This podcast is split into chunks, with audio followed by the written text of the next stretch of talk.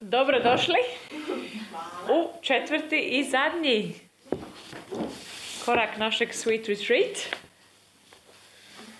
Nadam se da se osjećate odmoreno i okrepljeno i ohrabljeno i naoružano i može. Primam. Primam. Znači, korak broj jedan. Nema žurbe. Nema žurbe. Korak broj dva. Otresi prašinu. Korak broj tri. Odustani od kontrole. Korak broj četiri. Koji ne važi bez koraka 3, 2 i 1. Ostavi prošlost u prošlosti. Okreni se budućnosti. Može.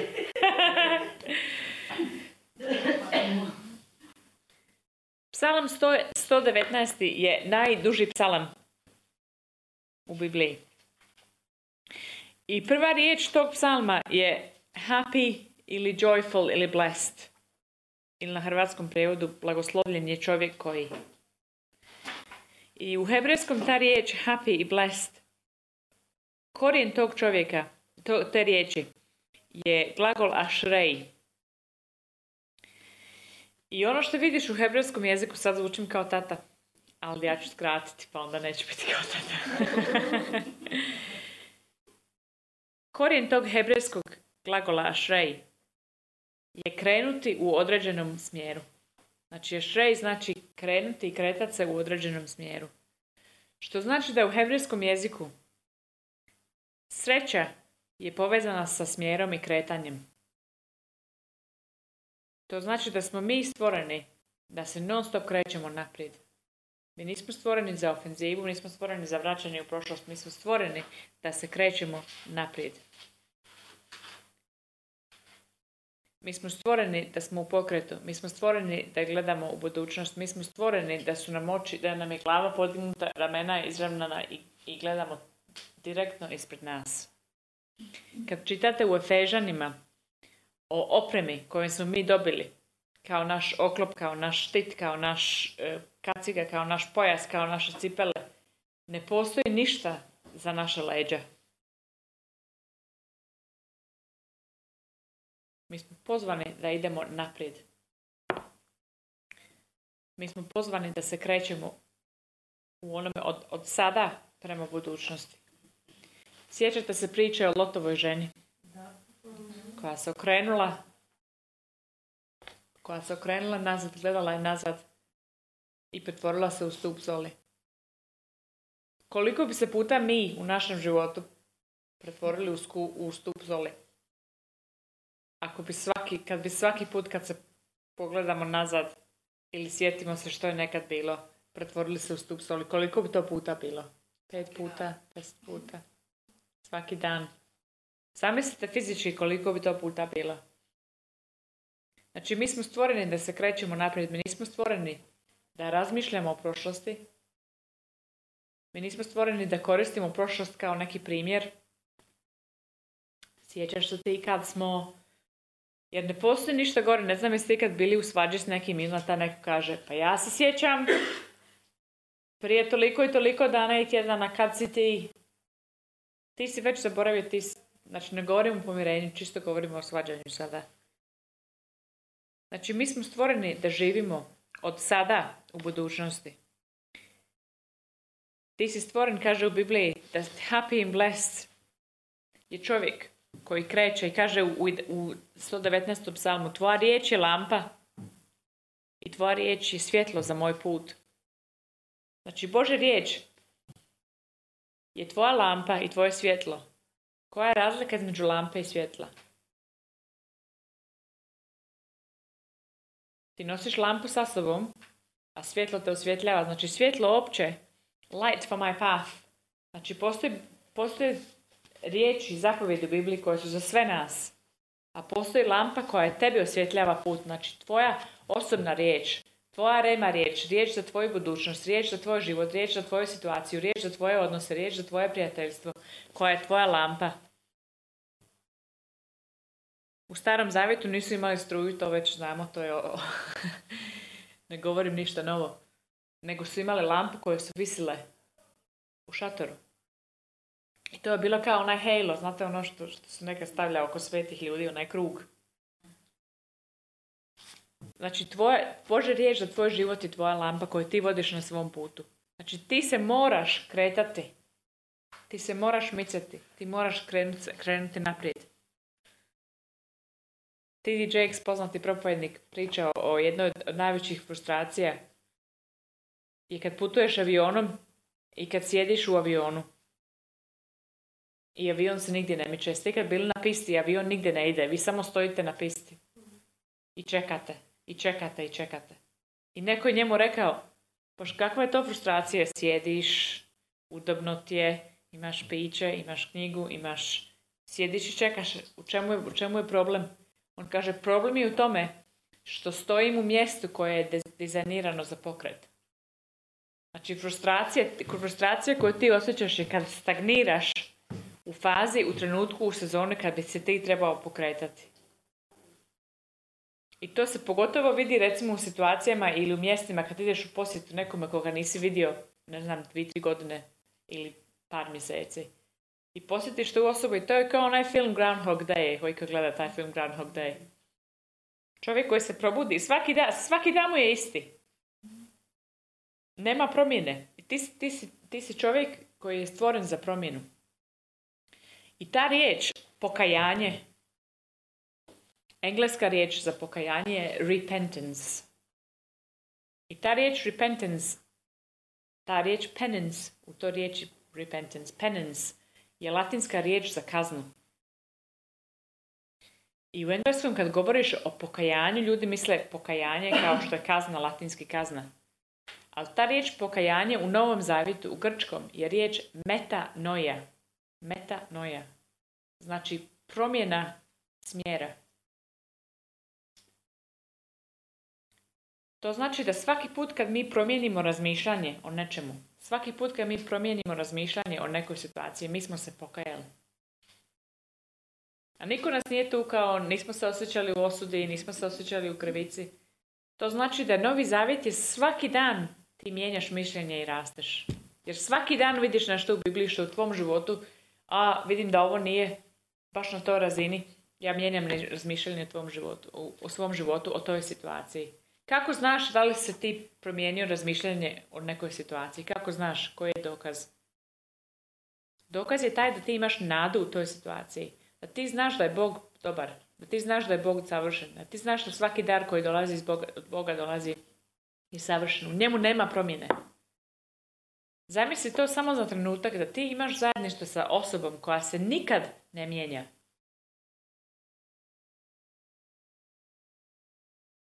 Zamisli to samo na trenutak. Da vi imate zajedništvo sa osobom koja je uvijek dobra. Uvijek radosna. Uvijek nasmijana. Uvijek te želi blagosloviti. Uvijek. Znači, nema, nema kažu u Jakovljevoj poslanici, u njemu nema sjene. Jeste ikad gledali one crtiće kada ono dođe tam na sjena? I onda uvijek ima ona glazba na synthesizer, ona I jednostavno se osjeća, on dolazi promjena. I ja nekad gledam, kad gledam filmove ne, sa djecom, e, ili nešto, neki film gdje ima malo ono nekog, ne, nečeg strašnog, moja djeca uvijek meni kažu, kad čuješ da se synthesizer promijeni, onda znaš da dolazi neki ono zli, strašni, jer glazba se promijeni. I tako je isto u Jakovljoj poslanici, kaže Jakov, u njemu nema, u njemu nema sjene. Znači ne postoji sad će Bog okrenuti svoje lice i sad će odjednom biti neki drugačiji, ono duplo personality. On je uvijek isti. I to potpuno mijenja tvoje kršćanstvo, mijenja tvoj život, mijenja tvoje zajedništvo, mijenja tvoje sve. Jer on je potpuno dobar i savršen svakodnevno, svaki dan, 100%. Bez obzira na tome kakav si ti. Naravno, to religija ne želi čuti, jer on želi čuti da se Bog naljuti na tebe i da promijenio mišljenje o tebi, da te više ne voli, da te Bog odbaci, da više nisi u zajedništvu i tako dalje, tako dalje, tako dalje. I sve ostale stvari koje s tim idu. I zato mi moramo radikalno, radikalno, radikalno, radikalno, radikalno, radikalno propovijedati evanđelje. Evanđelje je dobra vijest. Da je Bog dobar, da te Bog voli. Moramo to propovijedati. To mora biti u svim, u svakom razgovoru, u svakom e, kontaktu gdje se spomenje da li ti znaš da je Bog dobar. Našim tineđerima, našoj djeci. Da li ti znaš da je Bog dobar? Da li ti znaš da te Bog voli? Da li ti znaš da, je, da su njegovi planovi za tvoj život dobri? Da li ti znaš da ti on želi dati nadu? Znači ta riječ pokajanje, ta, ta riječ metanoja znači da mi konstantno mijenjamo svoje mišljenje i kad smo mi promijenili mišljenje toliko da smo u razini sa, sa Božjim riječi, nada je u toj situaciji. Ne beznađe, nego nada. Nada je u toj situaciji. I Pavao kaže u Filipljanima treće, ja živim za jednu stvar, krenem naprijed, krećem naprijed i zaboravljam ono što je bilo u prošlosti. Znači to je akcija simultana ja idem za ono što je naprijed, ja krećem za ono što je naprijed, zaboravljam sve ono što je bilo iza i krećem za ono što je naprijed. Nemoguće je živjeti život u dva smjera. Gledati na prošlost i krenuti naprijed. Nemoguće. I ja vjerujem da se mi moramo odlučiti u kojem ćemo smjeru ići. Hoćemo li gledati na prošlost ili ćemo krenuti na budućnost. I zašto, zašto je važno da, da ne gledamo na prošlost i zašto je važno da ostavimo prošlost u prošlosti? Zato što se ti mijenjaš konstantno. Ti si već sad drugačija osoba od osobe koja si bila jutros. I jako je frustrirajuće biti u odnosima i prijateljstvima, pogotovo prijateljstvima, sa ljudima koji su jednostavno uslikali sliku tebe i ti si uvijek takva. A sjećam se ja tebe iz srednje škole, ti si bila takva, takva, takva, takva, takva. E, ona mi ne, ja sam u srednjoj školi imala ne znam koliko godina, sad imam ne znam koliko godina, dobro znam, 36. 36. Ali znate o čemu govorim? Ljudi koji jednostavno te uslikaju i zamrznu. I ti si uvijek ta osoba koja je, ti si ovo rekla, ti si ovakva bila, ti si... Neko će reći, ajme, ti si tako bila sramežljiva i strašljiva. Sjećam se ja... Ne, ja sam možda bila. Ja sam možda bila sramežljiva i strašljiva, ali više nisam. Ja sam potpuno drugačija osoba. Ali ti si toliko, ti si puno lagala.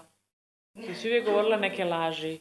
Ja se sjećam kad si ovo, ja sjećam kad si ono. Da, ali to više nije moj identitet. Ja imam novi identitet u Kristu. Ti si uvijek ovako, ti si uvijek onako. Sjećam se ja. I jednostavno to ti, postane, to ti postane kao teret jednostavno postane jako frustrirajuće biti u odnosu i prijateljstvu sa ljudima koji su non stop, ter, non stop imaju referenciju prema toj osobi koja je ta, nekad bila. I ti kažeš, wow, wow, wow, stvari se promijenile, ja sam promijenjena osoba. Želim samo reći u tom kontekstu ono što, je, što smo govorili u, u e, prijašnjem što je Helena spomenula, o tome da se nekad mogu obiteljski neke stvari jednostavno prebaciti, neke tendencije ili nešto tome se moli. To slomi. Ja sjećam jedan od mojih omiljenih e, propovednika, Steven Furtick, ja njega slušam puno ako ste gledali na YouTube Elevation Church. I on kaže, njega i njegov tata sjeo i rekao, Steven, ti budi prvi Furtick koji ne pije. Ti budi prvi. I on je kao dječak njega gledao. Prvo što je pijenje, što je alkohol, o čemu se tu radi. Nije, nije ništa znao. I kako je odrastao i kako se on dobio svoju vjeru i spasio se skužio. On je bio, on je prvi vrtik u njihovoj obitelji u, u dugoj, dugoj liniji problema sa alkoholom. On je bio prvi koji je slomio to. Znači ti imaš, ti imaš priliku, ti kao osoba, ti kao individualna osoba, imaš priliku da ti slomiš što god je bilo u tvojim generacijama, što god se tvoja obitelj znala, oni su bili ovakvi, oni su bili ovakvi. Ti si potpuno nova osoba u Kristu. Ti si anuten, ti si odozgo. I tvoja djeca imaju budućnost, tvoja djeca imaju priliku, ti imaš priliku da ti budeš osoba koja živi, mi živimo potpuno drugačiji način. Ako je tvoja obitelj, svi su bili u, u financijskim problemima, ti možeš biti prva osoba koja je blagoslovljena. Ako su oni svi imali problema sa srcem, problema sa rakom, problema sa tim, možeš biti prva osoba. Prva osoba koja je zdrava. I prva osoba koja ima pobjedu. I vi znate osobno iz, iz moje e, iz mog svjedočanstva kako smo kako je kristijan pobjedio rak. Jer su mi dobili e, prošle godine vijest da on ima rak. I to je bilo, fu, to je tornado, ono dođe ti iz jednog dana. I oni su njemu našli mali polip u... E, da. Međutim, oni su to izvadili i dali mu potpuno zdravlje i tako dalje i tako dalje. I taj doktor kad je njega sjeo, on je rekao njemu ja ne znam kako si ti došao do ove situacije i kako to nije naraslo više od, od te veličine. Jer kaže, to kad počne rasti, to raste i prevozimo svugdje. Naravno, izgubili smo njegovu mamu u devetom mjesecu od raka. To je bilo toliko svjedočanstvo Kristijanu. Jer ja sam, ja sam dobila, u, u, u, sebi sam dobila, on mora otići kod doktora, on mora otići kod doktora, on mora otići kod doktora. I on meni kaže, pa što si navalila s tim doktorom? Ovako se osjećam već pet godina, šest godina, sedam godina. Kažem, ne, ti moraš otići kod doktora sada. Ne zanima me ništa, ti moraš otići sada. I on kad je otišao kod doktora, i kad je doktor napravio sve te testove, napravio te, on kaže, zahvali se, zahvali se, svoj, zahvali svojoj ženi što je ona bila ustrajna. Jer kaže, ako nisi danas došao, danas me došao vidjeti, kaže, za šest mjeseci ti ne bi bio tu. I to je bilo toliko svjedočanstvo. Prvo meni da kad čujem taj glas da ga ne ignoriram, bez obzira kako je neugodan ili ugodan.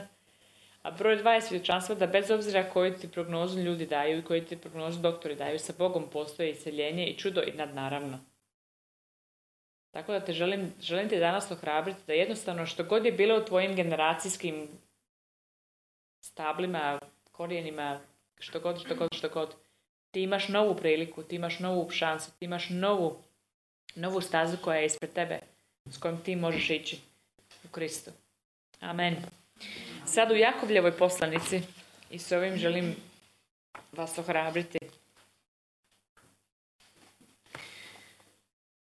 Kad govorimo o tome da se ne gleda na prošlost, evo još samo pet minuta pa ćemo završiti. U Jakovljevoj poslanici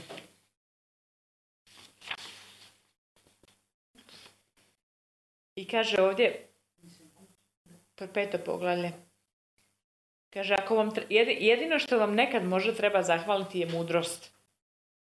Ako vam fali mudrost, pitajte Boga. Idite direktno izvoru. I nemojte to prorijediti ili, e, ili gledati kroz filter drugih ljudi i drugih ljudi mišljenja. Bog je početak, Bog je autor mudrosti, i on ispunjava tvoje, tvoje misli sa svojim, sa svojim dobrim mislima. I ovaj stih me je toliko pogodio jer sam imala toliko situacija gdje bi ljudi, ne znam se to vama nekad dogodi, odete na Facebook i ljudi koje vi znate, ljudi koji su kršćani, ljudi koji imaju Bibliju, ljudi koji imaju zajednicu, ljudi koji imaju sve, odjednom sad na Facebooku stave što svi misle o ovome? Možete li mi reći, i ovo nije bilo pitanje, nekad se ja Jana smijemo kad ljudi pitaju pelenama ili nešto tako, ono samo utipkaš mišljenje i mame sve se jave, ome te pelene su grozne, te pelene su ovako. Ne govori se o tome. Nego postoje ljudi koji odmah u trenutku krize, prvo, umjesto čitanja Biblije, umjesto molitva, umjesto bilo što, prvo je, što ti misliš? Što ti misliš? Što ti misliš? Što ti kažeš? I jednostavno odmah nešto se dogodi, umjesto da idu Bogu, umjesto da idu u Bibliju, umjesto da idu, zajedništvo sami sa sobom, prvo je što, što druga osoba misli. I to je jako opasno, jer James ovdje, Jakovljeva poslanica kaže, ako ti fali mudrost, ajde Bogu, otiđi Bogu, jer je On izvor mudrosti. Od njega sva mudrost dolazi. I nemoj tražiti ljudsko mišljenje u prvom koraku. Zašto? Zato što ljudsko mišljenje dolazi kroz filter ljudskih događaja, ljudskih iskustava, ljudskih, ljudskih ja mislim da imam prijateljicu koji muž ima e, problem sa, sa e, mišićima i skoro toliko ima problema da sad jednostavno ne može se kretati u postaju invalidskim kolicima, ruke mu ne može micati ruke, počeo zaboravljati stvari, ali da su mu dali toliko tableta. I njoj je to jako teško jer oni ne mogu naći na nikakvim genima, na nikakvim CT skanovima, na ništa. Ne mogu naći razlog zašto je to tako. Međutim, njihova crkva je njima rekla da je to razlog zato što on, Bog želi njih naučiti trpljivost. I da on vjerojatno ima neki skriveni grijeh i da taj skriveni grijeh ga čini takvim. I sad su njih dvoje odlučili živjeti u toj istini, u toj laži. I to je njima sada, oni kažu, ne treba se, mi ne trebamo moliti zato što to dolazi od Boga. E, on ne treba biti ozdravljen zato što Bog nas želi naučiti strpljivost, Bog nas želi naučiti lekciju. I oni su cijeli svoj život sad traže kuću koja je sva u prizemlju, da on ne ide stepenicama. I oni su napravili cijelu, cijelu lekciju od toga. I ja sam nju doslovno u ljubavi protresla. I rekla je da to nije istina od Boga. I to nije situacija, to nije, jer neko je rekao da je to Boži plan za njezinu obitelj, da ona radi, da je muž doma na invalidskoj e, socijalnoj penziji i da ona radi, brine se za troje djece, čisti kuću, ne idu nigdje, on ne može ni u auto sjesti, ne mogu ići nigdje vani. I zbog te teologije, zbog toga što su oni tražili ljudsko mišljenje, umjesto da traže Božju mudrost i Božje mišljenje, cijeli život je sad u neredu. I želim stvarno ohrabriti, kaže u, u Jakovljevoj poslanici, osoba koja ima dva, miš, dva razmišljanja ili dva mišljenja, ne može se odlučiti u ničemu. I izgleda kao osoba koja je uvijek izgubljena. To nije tvoj identitet, to nije Boži plan za tvoj život, da ti izgledaš kao osoba koja je izgubljena. Ajme, gdje ona ide? ne znam, ne vidim. I, jeste ikad vidjeli osobu koja izgleda izgubljeno?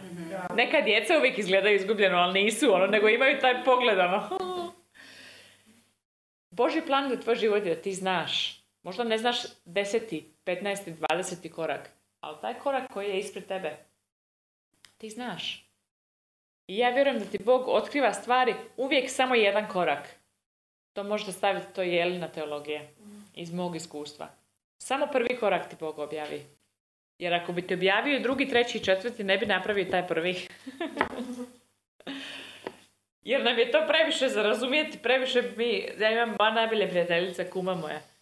Ona je toliko darovana u planiranju da ona se treba paziti. Jer ona u prvom mjesecu, ja ona smo išli na kavu, ona meni kaže što ćemo za Božić?